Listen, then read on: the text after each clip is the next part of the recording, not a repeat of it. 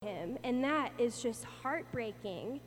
Um, so I just wanted to, yeah, share a few stories. Um, we're, we're going to go into some tools tonight. The tools are Three Circles, which is a gospel sharing tool, and another one called Discovery Bible Group, or DBG.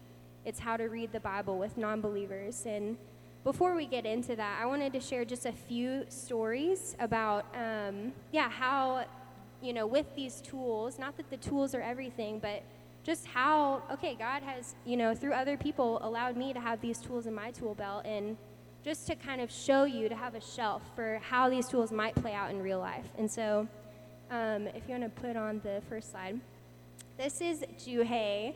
She's precious. Um, I met her through, I signed up for this Friends of Internationals thing. I'm not a student, so I can't do the International Buddy Program, but we, I got connected through my buddy was friends with Juhei. And so we're eating lunch for the first time at uh, Savan Thai Kitchen and um, just hearing about her life and learning, you know, her struggles. She was new uh, at that time. She was new to Auburn, had been there a few months, but just honestly shared in that first meeting that she was really depressed and lonely and didn't have any friends and didn't really like Auburn. And um, yeah, she was not in a great place. Um, and so she shared, and I got to share with her, like, man, my first year in Auburn was really hard too. I felt really lonely a lot of times. But you know how I like was able to get through that is Jesus was my friend. Like when I felt like I didn't have a lot of friends, Jesus was the one friend that I could turn to, and I'm so thankful for that year now because he proved himself to be sufficient and to be faithful and deepened my friendship with him. And you know, she'd listen and ended up sharing three circles with her at lunch on a napkin. Um, and she was like, oh, okay, that's cool. And so I just would invite her to community stuff like, hey, come have dinner, let's get bubble tea, let's go on a walk, and, you know, continuing getting to know her. And as I'm introducing her to my Christian friends, they're sharing how Jesus has changed their lives too. So she's getting it from all these angles. And invited her to read the Word and do a Discovery Bible group. And so we started reading and started in Genesis and just slowly worked our way through some of the major stories. But, you know, each time I could just see like maybe one or two light bulbs come on. You know, okay, like she's getting this aspect, but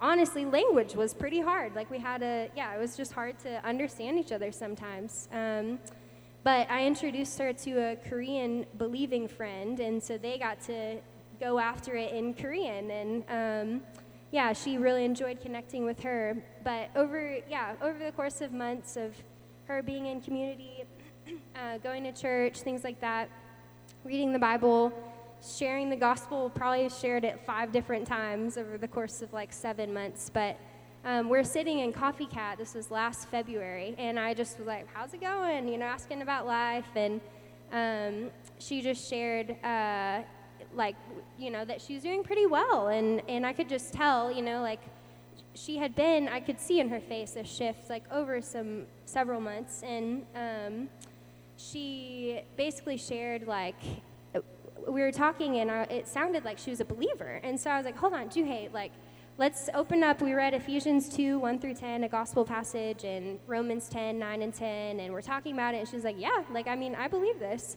And so i'm like hold on okay wait and I get out another piece of paper and draw the, the bridge diagram, another gospel tool. And she's like, Yes, like I'm over here, like I believe. And she pulls out her, this is uh, three circles. You can't really see it super well, but she pulls that out. Um, like a, I had given it to her a while back, and it was in her Bible. And we were talking through it, and she was like, "Yes, like God has has transferred me like into His perfect design." And she was like, "Chandler, don't you remember when you first met me? Like I was anxious and depressed and would turn to alcohol and all of these things and didn't have friends. But now, like, I'm content. I'm satisfied. God has given me peace. I don't have depression and anxiety anymore. Like, He's changed me. And I know that Jesus is my friend. And I also have other friends, you know? And I'm like, Juhei, you're right. Like, you are different. Um, and so, yeah, like we just kind of realized through that that she was a believer um, and even wrote out, like at the bottom, you can kind of see uh, she was just sharing, like, this was me before Christ, and then how she met Christ and then after Christ. And she literally got to learn how to share her testimony at Coffee Cat. And I go over to her house a few days later.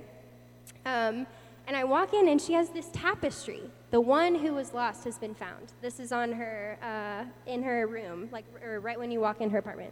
And I was like, Juhei, when did you get this tapestry? She's like, when I first moved here, you know, a long time ago. And I was like, um, do you like know what that means? And she's like, I mean, not really. I thought it was cute. And so we pull out the Bible and read the prodigal son story, and she looks up with tears in her eyes and is like, This is my story. I was lost, but now I'm found. So, yeah, just like, okay, that was clearly providential that she got this, or prophetic. But um, yeah, that's just one story, and I'll just share one more quick story. But um, Another friend, so there was a multiply group that uh, two summers ago, they were praying, which we'll share more about multiply groups, but they were praying for lost friends and praying for one of uh, one friend in particular, and um, a friend invited her to a volleyball game, and uh, God had just prepared her heart. Um, where literally it was a Saturday, and she kind of had realized that she'd hit rock bottom and Googled churches in Auburn and was planning to go to Lakeview the next day. Um, and so we're talking, and uh, just kind of, she shares briefly, like she's not in, you know, a great place, but was planning to go to Lakeview. Great, come sit with me.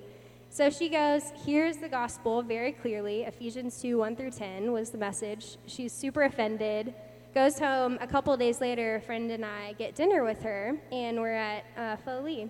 And I like Asian food and we're uh, just asking her questions about her life. And she's just sharing and sharing how um, you know she was yeah I, I, won't share all of her things but basically she was not she was sharing her burdens with us. And we were just getting to empathize and care for her and whipped out a napkin and drew out three circles and shared shared the gospel with her and invited her to respond. And she was like well like I, I'm no, I don't know about that, but I mean I'm interested in learning more about this Jesus, you know, that you guys are talking about. Um, didn't really have a lot of background in church, didn't have any background in church, and so we invite her to read the Bible, and we start reading the book of John with her, and um, man, she's just devouring it, like so hungry, asking questions to all the community.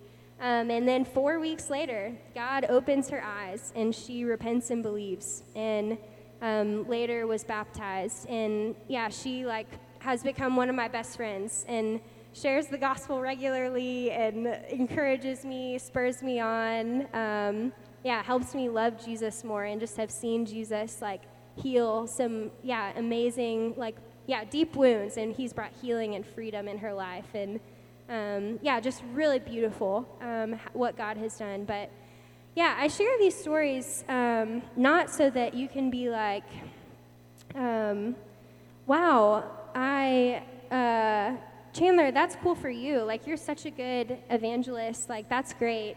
Um, but genuinely, like, think about, think about some of the things I shared. It was, it was caring for people, asking questions about their lives, being interested in them. It was sharing how Jesus has changed my life and uh, inviting them, inviting them to a next step, sharing the gospel, inviting them to learn more, inviting them to read the Bible, bringing them into community, and them getting to see the love of Christ in community. John 13, 35 says, By this all people will know you are my disciples if you have love for one another. And yeah, I just think like that is so powerful, inviting people in to see the love of God, inviting them to church, all these things. Um, so, yeah, I, want to emphasize that evangelism or sharing or whatever you want to call it is a team sport. Like, Jesus doesn't expect us to do this alone. He sends out the 72, two by two, into every town and village he himself is about to go. Jesus had 12 that he did life with.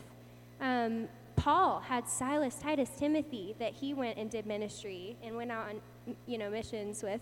And so, yeah, we, we don't, like, God doesn't expect us to do this individually, but we actually have each other. Like, if you look around the room, your MCGs, the people you disciple, the people that are discipling you, like, we need each other to do this, to spur each other on, to hold each other accountable, and then to invite people into this community so that as they're stepping out of their community, they have something to walk into. Um, and then, yeah, we're, you know, we're going to share these tools, but I really just want to emphasize that um, these tools are not like, it's not a formula. There, it's not like if you do this and you ask these questions, then this is the result. Ultimately, like I said earlier, like the Father is the one who draws people to Himself. And we can't do that. We can use the tools that God's given us and give opportunities for the Spirit to move in people's hearts, but ultimately, He's the only one who can do it. And, like, each one of you has the Spirit of God in you. And so, yeah, there's just no, like, formula or tool that uh, overrides that. Like, ultimately, you have to listen to the Spirit of God in conversations with people as you're sharing. Like, just want to encourage you guys that like listen to the spirit and the spirit really is the one who teaches and guides and instructs and corrects and all of that um, so yes now um, marissa is going to come and share a tool three circles with you guys so we're going to get into more of the training part now.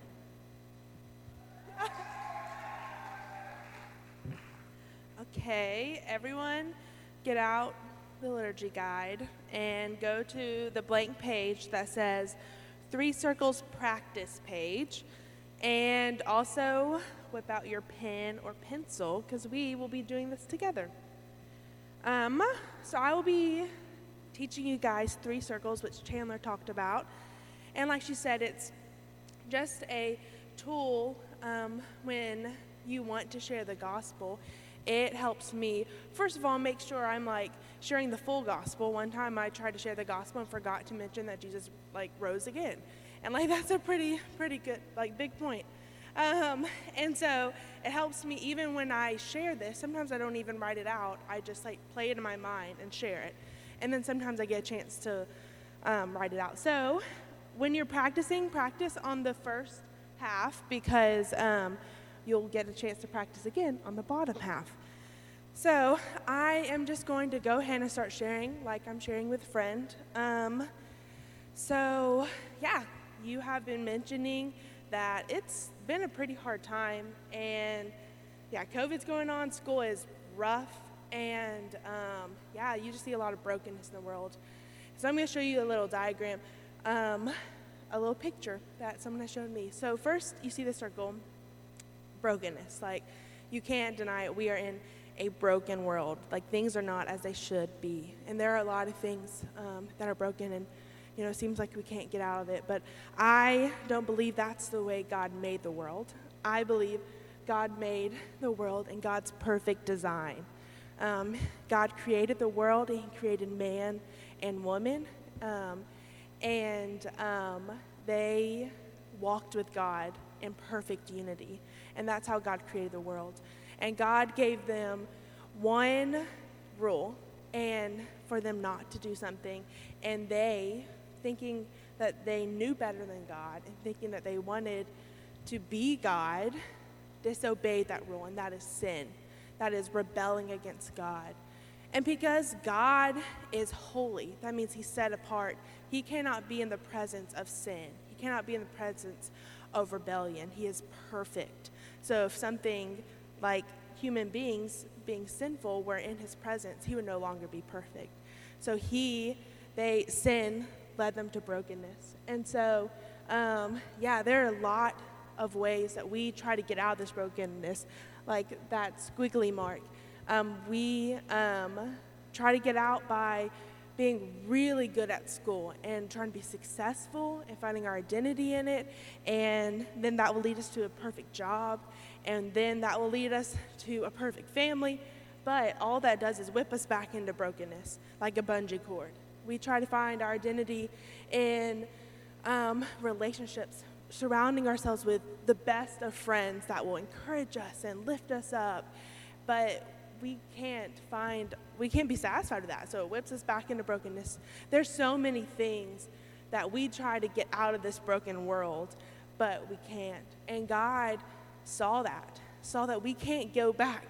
Sin brought us to brokenness, we can't go back. And so God loved us so much that he sent his son Jesus. Now, Jesus, he sent Jesus down on the cross, uh, or he sent Jesus down to the world, and um, Jesus lived a perfect life for 33 years. He always, he never disobeyed God, and then on top of that, he always perfectly obeyed God. I can't even say that about like an hour of my life. But he did that, living that life for us in our place. And then he died on the cross for us, bearing all of our sin and our shame for the past people, for the current people at that time, and for all of us. He took on all of our sin and took the penalty of that and paid that penalty and died on the cross for us. And then three days later, he rose again and is now seated at the right hand of God the Father and is intercede, he's interceding for us. He is um, making a way for us to be able to be with God. And how that happens is first repenting and believing um, in Jesus. And repent means to turn. So turn from our wicked ways, turn from our sinful ways, turn from our broken ways, and believe that Jesus has paid the penalty for our sin. And um, now he has made, he's renewed us and has um, restored us to God's perfect design. Now we can live in unity with God. No, now my sin does not take away from God's holiness because when God looks at me, he sees Jesus' perfect righteousness. And so I'm renewed and I'm restored. Um, and I am in God's perfect design. Even though I'm in a broken world, um, we are promised that once, like, Jesus comes back, um, we will then spend eternity in heaven with God and be in perfect unity with God like before. Um, but it also doesn't stop there. He tells us to go back to the brokenness and tell people because why wouldn't you share about this, about Jesus saving us from this broken world? And so we get to go back and tell people. And yeah, that's what I get to do. And um, yeah, I'm just wondering where do you see yourself? Do you see yourself in God's perfect design? Or do you see yourself in brokenness right now? Have you been saved and renewed and restored in Jesus Christ? Or do you see yourself broken and trying to get out of it but can't find a way? So, that's the three circles diagram, and it's always super important in a tool to ask a question. If not, they'd be like, cool, and they just forget it. But it helps them apply it to their life. Um, and yeah, and then from there, you get to just have really great conversations. Um, maybe sharing your testimony, or maybe just explaining more things that maybe you said and they don't understand. Or it could lead to reading the Bible with them, like, like Chandler said, like, I want to know more about this. Um, and so now I would love for you guys to pair up in twos and share it with one another. So one person share it on your piece of paper to the other person and then switch You'll have about like 10, 15 minutes. I'll tell you guys when it's about halfway and y'all can switch. So, pair up and go.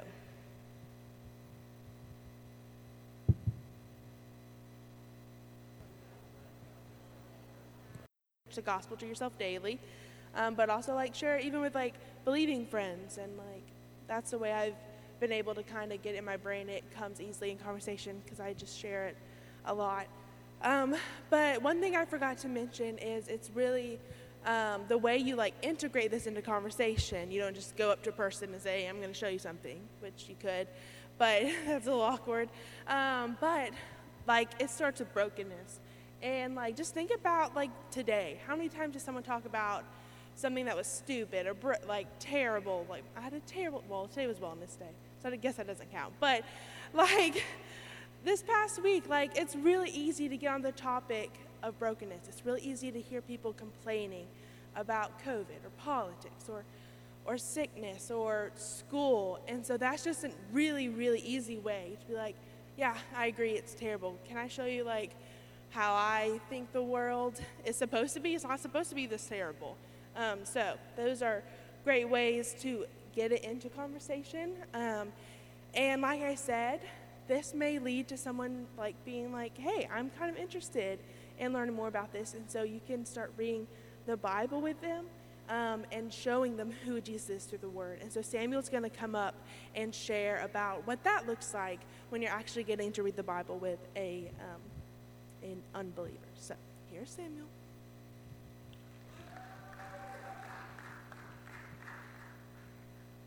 Thanks, Marissa. Great job.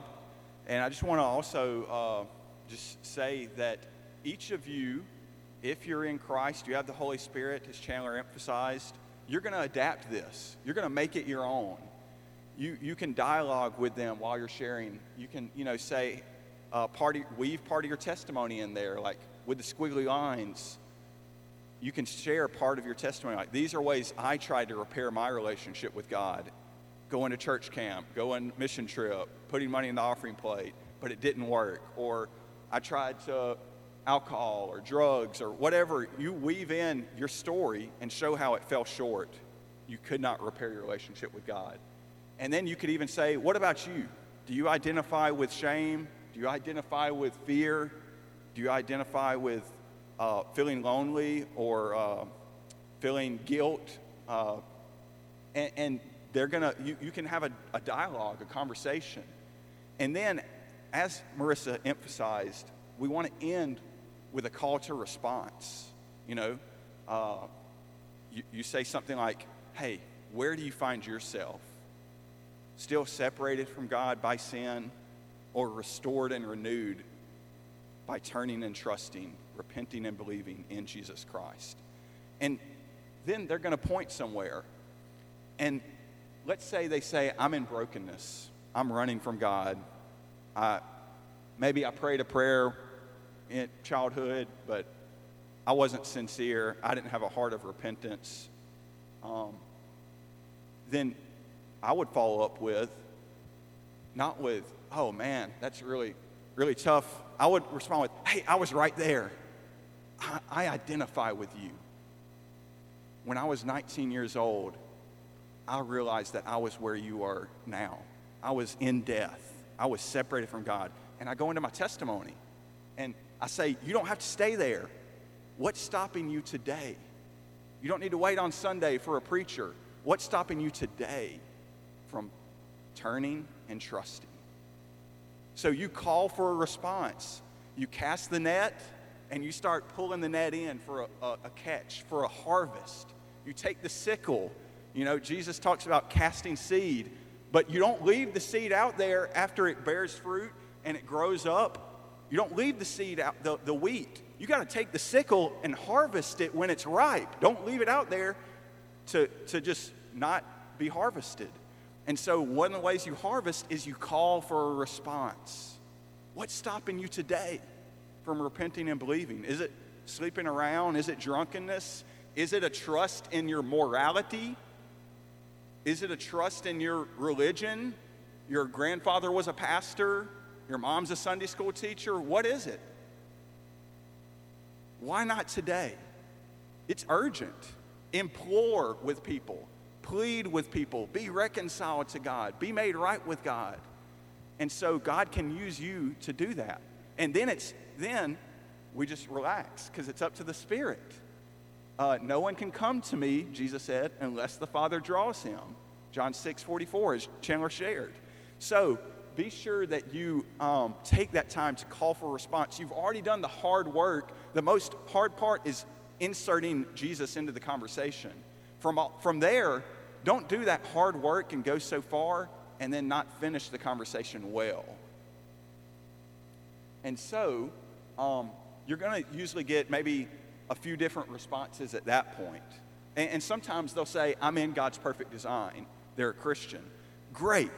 Hey, because God tells us to go back into brokenness, would you share this diagram back with me and make a list of five names that you could share this with? So now you've entered into an equipping role. You were an evangelism role, but now you realize, oh, I don't need to evangelize them. They're already a Christian. Now I'm going to equip them. Share it back with me and go back into your family, workplace, living place, and share. And so uh, you've just equipped them. Now, you might encounter that would, that would be what I would call a green light. Uh, they're already a Christian, or they repent and believe on the spot, a green light. Uh, so if they repent and believe on the spot, um, then get them to practice this diagram. Practice what Chandler did with Juhei, uh, which was what was your life like before Christ? Why were you drawn to a relationship with Christ? What was it about Christ that showed your need for Him? And why did you choose to follow Him? And how has your life changed since saving faith in Christ? And go share your testimony and the gospel with five people. Make a list of people. And those are green lights. And of course, get them plugged into community, a small group, your missional community, and the church. That's how we grow. Yellow light. A yellow light is where they're, they're not ready to make the change of turning and trusting, repenting and believing, but they're intrigued with Jesus. They want to learn more, they want to know more. And maybe even a yellow light might be someone who says they're in God's perfect design, they, but they're a cultural Christian. They're not born again. You know, that was me from age 8 to 19, even my freshman and first half of my sophomore year here at Auburn. And I thought I was a Christian. A yellow light person, you want to invite them into a Discovery Bible group. A yellow light person, they might say they're in God's perfect design. It's never bad to read the Bible with another Christian. So we've said this is good for non believers, it's also good for believers or your personal quiet time. But um, invite them into a Discovery Bible group. Or if they identify in brokenness, invite them into a Discovery Bible group. And there, I would encourage you, uh, we're going to learn about Discovery Bible Group here on the next page from Three Circles. Turn with me there. Each one of you can do this. This is so easy, and it's intended to be that way. Think of a Discovery Bible Group as three thirds looking back, looking up, looking forward. Looking back is really pastoral care, heart care. Hey, what are you thankful for? What's going well this week? What are you anxious about or stressed about? And let's say it's a, a group, there's three lost people and two people from your MCG there. You say, hey, John's really struggling with calculus. Creating a lot of anxiety. Anyone here, has, has anyone in this group taken calculus before? Anyone know a tutor? Anyone, you know, let's meet the needs of each other. That's what the early church did. They met the needs. They, they sold their possessions and belongings. They distributed to the poor. They cared for widows and orphans. So maybe in your group, there's, I don't have a car. I'm having to ride my bike uh, but it, sometimes it's cold and wet. Well, can anyone give John a lift? Okay, so you see, you're, you're, you're really what you're doing is you're laying a foundation for praise and thanksgiving, even before they're a Christian. What are we thankful for? And then you're laying a foundation for intercession and confession of needs, relying on each other, not being individualistic, but being communal as the church was meant to be. So, what are you anxious about? What are you stressed about? This is kind of pastoral care. This is what we call the look back portion. Uh, we also see in there, now, in your very first DBG, you wouldn't do questions three, four, and five. But look with me there at questions three, four, and five. Could someone remind me of last week's passage? So, it's just repetition. We learn things, you know? And so we're reviewing. Anyone want to share what God taught us last week? And then, uh, were you able to share either last week's story or the gospel with anyone? And how did it go? So that's kind of like accountability, reporting back on the faithfulness of what God did out among the harvest fields. And then, how did obeying the passage go? Um, I've, I've read Genesis 1 with lots of people, and sometimes they just say, I want to obey God by going out and looking at the stars. And so we'll ask, hey, how did it go? Did you take time over the past seven days to look at the stars and admire God and His handiwork? And so we're just, just simply looking back at the past week. And of course, they're not believers yet, maybe, but once they become believers, then it's, it's Christian accountability and mutual exhortation. Then the look up portion. We read the passage out loud twice. Why out loud? Well, faith comes through hearing, and hearing through the word of Christ, Romans 10 17.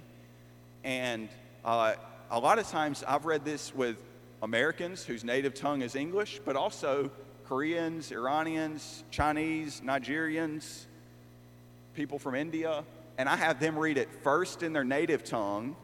You can use the YouVersion Bible app, YouVersion Bible app on your smartphone, or uh, then after they read that, and if you needed a hard copy, let me or Kevin or Sophie or Chandler know. We can get you a hard copy of another foreign language. Um, but then I'll, I'll, we'll read it in English. And usually they're fluent in English if they're a student at Auburn. They, they want to read in English, but there's something beautiful about reading it in their heart language. Then we read it in English. Then we just ask a few questions. What does this teach us about God? What does this teach us about people? So we want to have a God centered hermeneutic hermeneutic, just fancy word for study of the Bible. We want to have a, not a man centered, you know, sometimes in small groups we, we say, what did that say to you? Or what, what did that, what did you uh, get out of that? Or how do you see that fitting into your life? But it's not really about us. The Bible is a story about God and how humans should relate to God. And so um, that's why our first question is what does this teach us about God? usually what you're going to find is it's showing us God's holy, God's good, God's loving, God's kind, God's merciful, God's just. God has wrath and vengeance. God is a judge. And then the next question what do you learn about man? Man's wicked. Man's wretched. Man's evil. Man's depraved. Man's selfish. You know, you just you see that all throughout the scriptures. And so it's going to just repeatedly, if you read the Bible that way, you're going to see the goodness of God and our need for God. And so then,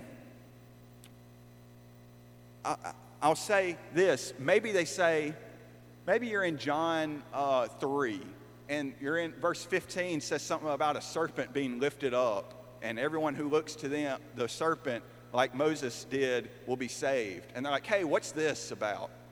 You could take them to, I believe that's, uh, is that Deuteronomy?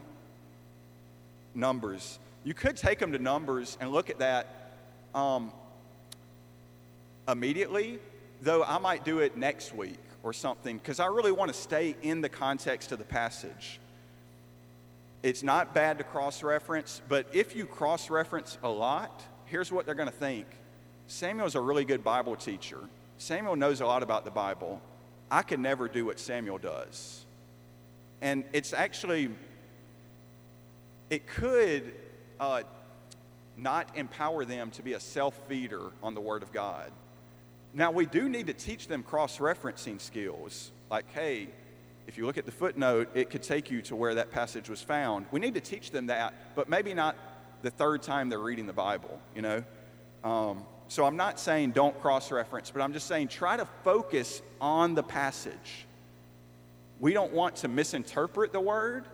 We don't want to take the Bible out of context. So we, we want to systematically work through the Bible uh, and stay in context. And so maybe sometimes someone says a very heretical thing, like, well, I think, uh, I think we can just be saved through our merit and working hard. I would ask, okay, instead of me responding and saying, You're wrong, you see in 316 it says God loved the world and he gave his son that whoever believes in him would be saved. I would say maybe like, Oh, where did you see that in the passage? And so what I'm doing is I'm elevating the scripture as the teacher. You're not really the teacher. 2 Timothy 3 16, 17 says, All scripture is God breathed and profitable for teaching, reproof, correction, and training in righteousness, that the man of God may be competent and equipped for every good work. So, you, brother and sister, you're competent and equipped for every good work, and you want to make these new disciples competent and equipped for every good work where the Bible is their authority. All scriptures God breathed, and this scripture, it's good for teaching, reproof, correction, training in righteousness. And of course, we have to apply the Bible to their life to teach them and correct them and reprove them. But one of the best ways I like to teach people is say, let's say I ask, what does this teach us about God in Genesis 1? And it's silence, just crickets. It's okay, let the silence ride. But then the three non believers and the, are all silent. So you stare at your two MCG friends and you're like, do we need to tell them what this teaches us about God? I would say, hey, um, would you read verse 1 out loud, Deepak? Deepak from New Delhi. Deepak reads Genesis 1 1. In the beginning, God created the heavens and the earth. Deepak, does that teach you anything about God? Yes, it teaches me God is creator. I've just taught Deepak, but I didn't really do the teaching. God's word did the teaching. I just pointed his eyes in where to find it. So you see, a good question to ask is Would you read verse 7 for me? If you really want him to see something, just highlight it. Read verse 8. What does that teach us about God? Romans 3:23. You're, you're studying through Romans. Hey, John, would you read verse 23? For all have sinned and fallen short of the glory of God. Thanks, John. What does that teach us about man? So then you're letting the scripture teach them. And, and they're discovering it. That's why I call it Discovery Bible Group. They're discovering it. Okay? And so then let's move to the look forward part. Write a I will statement. Okay? Uh, this would be maybe like, I will look at the stars this week because we read Genesis 1. We're learning about God as creator. Or uh, I will thank God for breath because he, he breathed the breath of life into Adam, making him out of dust in Genesis 2. Um, or I will thank my mother and just say, hey, I'm thankful for you. Eve was a, a mother, or a, she gave life. And I'm thankful for you, Mom, that you give life to me. You know, just simple, I will. Then the, it, it, it'd be best if you could look back the next week and say, Did we do what we said we would do? You would do that in the look back time. Now, you might be thinking, but they're not even Christians. Maybe they're Hindus, maybe they're atheists, maybe they're cultural Christian, but they're not born again. That's we don't want to set them up for legalism. So you you follow the spirit and how to ask this question. Maybe you might say something like, "Hey, we know that when we're in Christ, God demands us to love him and loving him means obeying him if we really want to love and obey Him, what would it look like to walk in obedience this week? And maybe they say, Well, I'm not a Christian yet, so I don't really want to obey.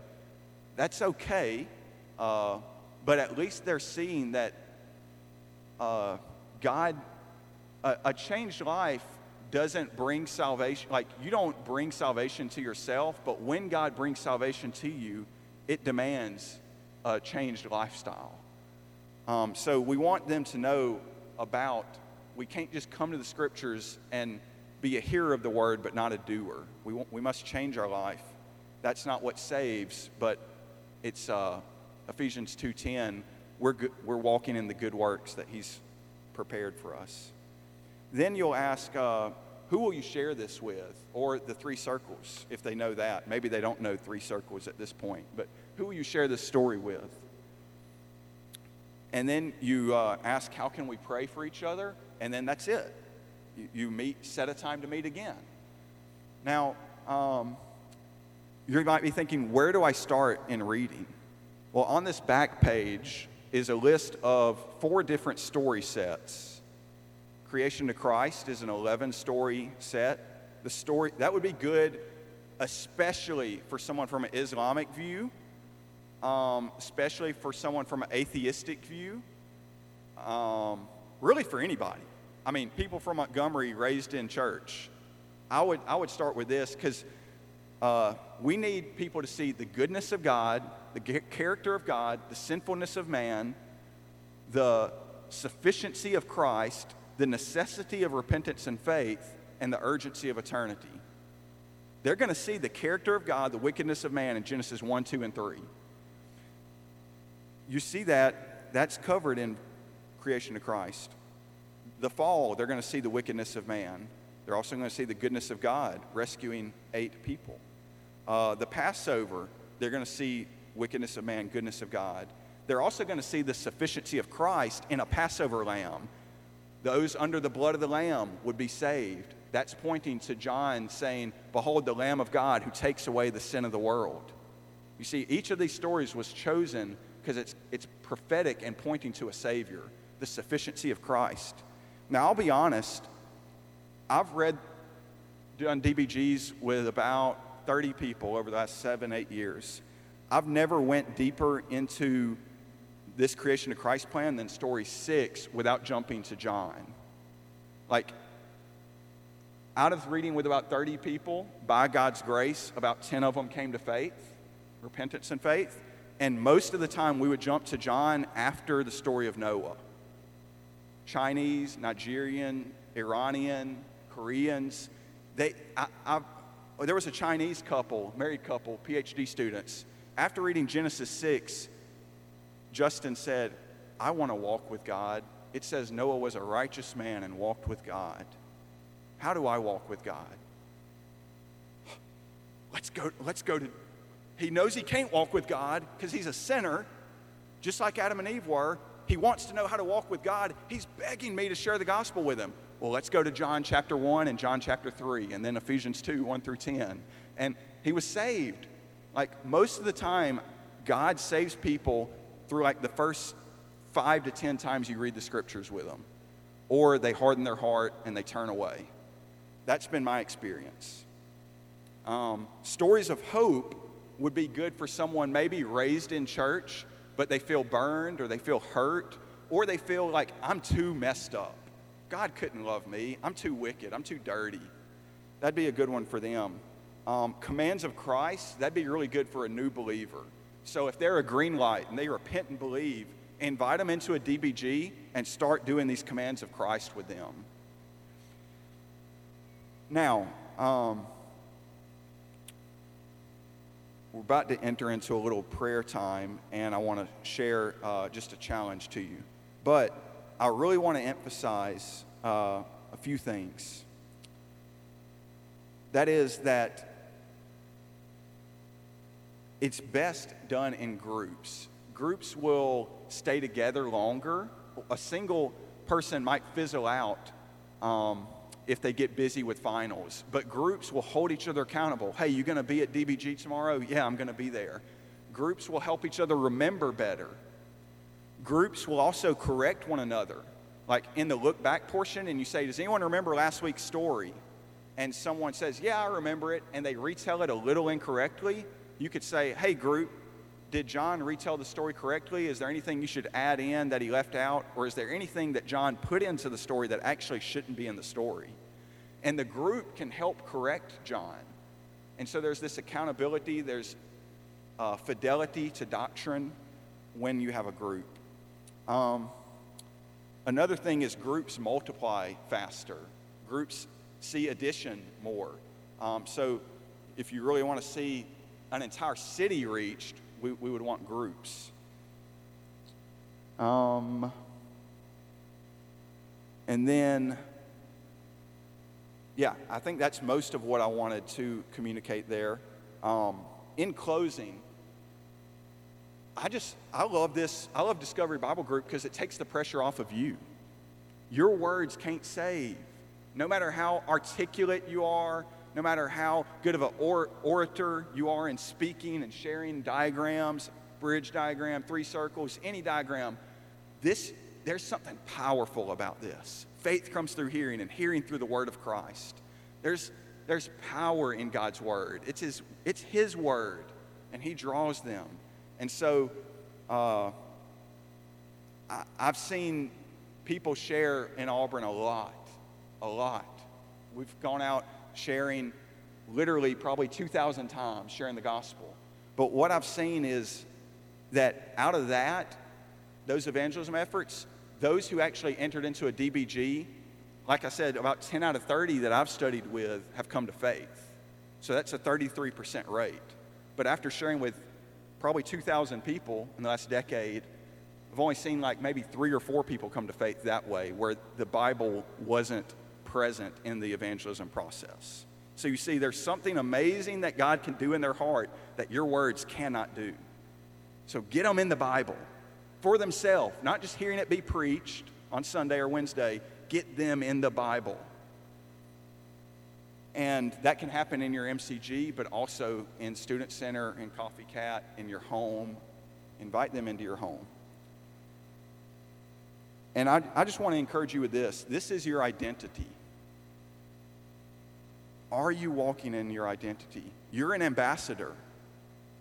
You're a new creation, but Christian, do not accept the new creation identity if you're not going to walk in the ambassador identity.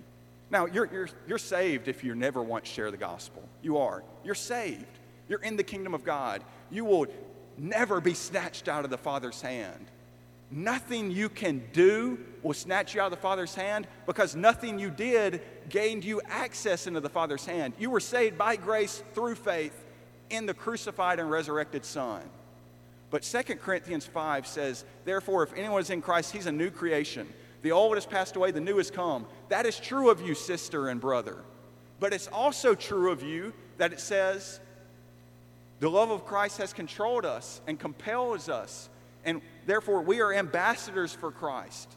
God making his appeal through us to implore with people, be reconciled to God.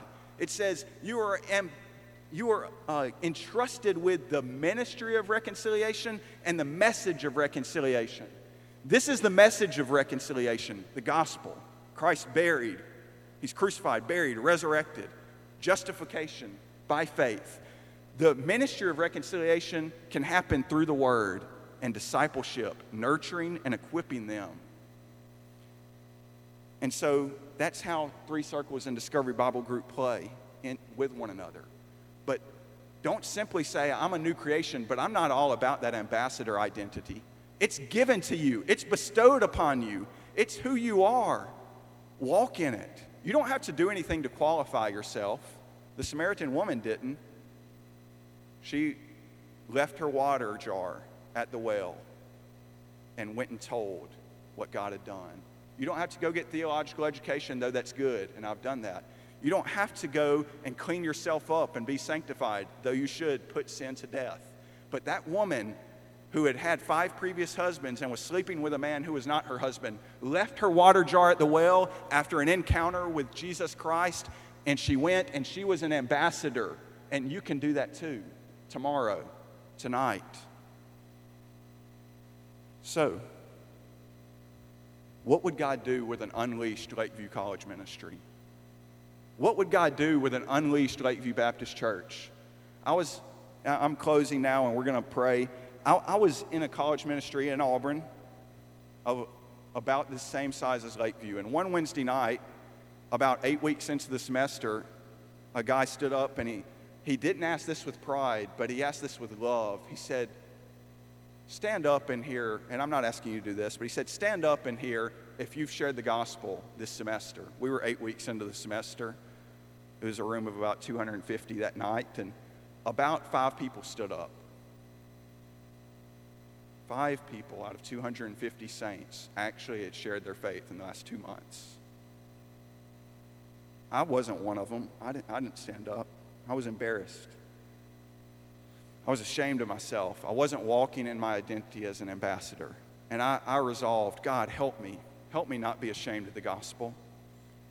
And, and that, that man started training us, much in nights like this. And then in MCGs, he started training us. And the next year, that college ministry, we saw 60 people as a ministry, as a church, just in our college ministry, 60 people repent and believe and about 40 of them were baptized. What would God do if all 12 MCGs were living on mission in community together?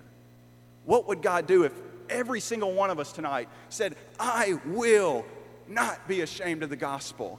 I will preach the gospel to my, my sibling who has turned away from God. I will preach the gospel to my classmate. I will lovingly invite my roommates out to lunch and share my heart with them what would God do? I believe He would honor that faithfulness. and he would bring fruit for his name's sake, for his worship, for his glory. And so, what we're going to do is we're going to pray. And I, I, want, I want to encourage you to share this three circles diagram this week and invite someone into a DBG. You already know how to do it. You don't need to practice. You could do it for your quiet time tomorrow, the, the look back, look up, look forward.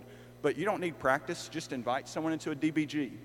Share the three circles. But for your prayer time, pray and ask God, who do you want me to share with? What names do you bring to mind, God? Who is far from you? I'm not asking, have they ever prayed a prayer? I'm not asking, are they in church or not in church? I'm asking, God, who needs you? Who needs you? And share with them this week. But let's pray and ask God to do the work in their hearts.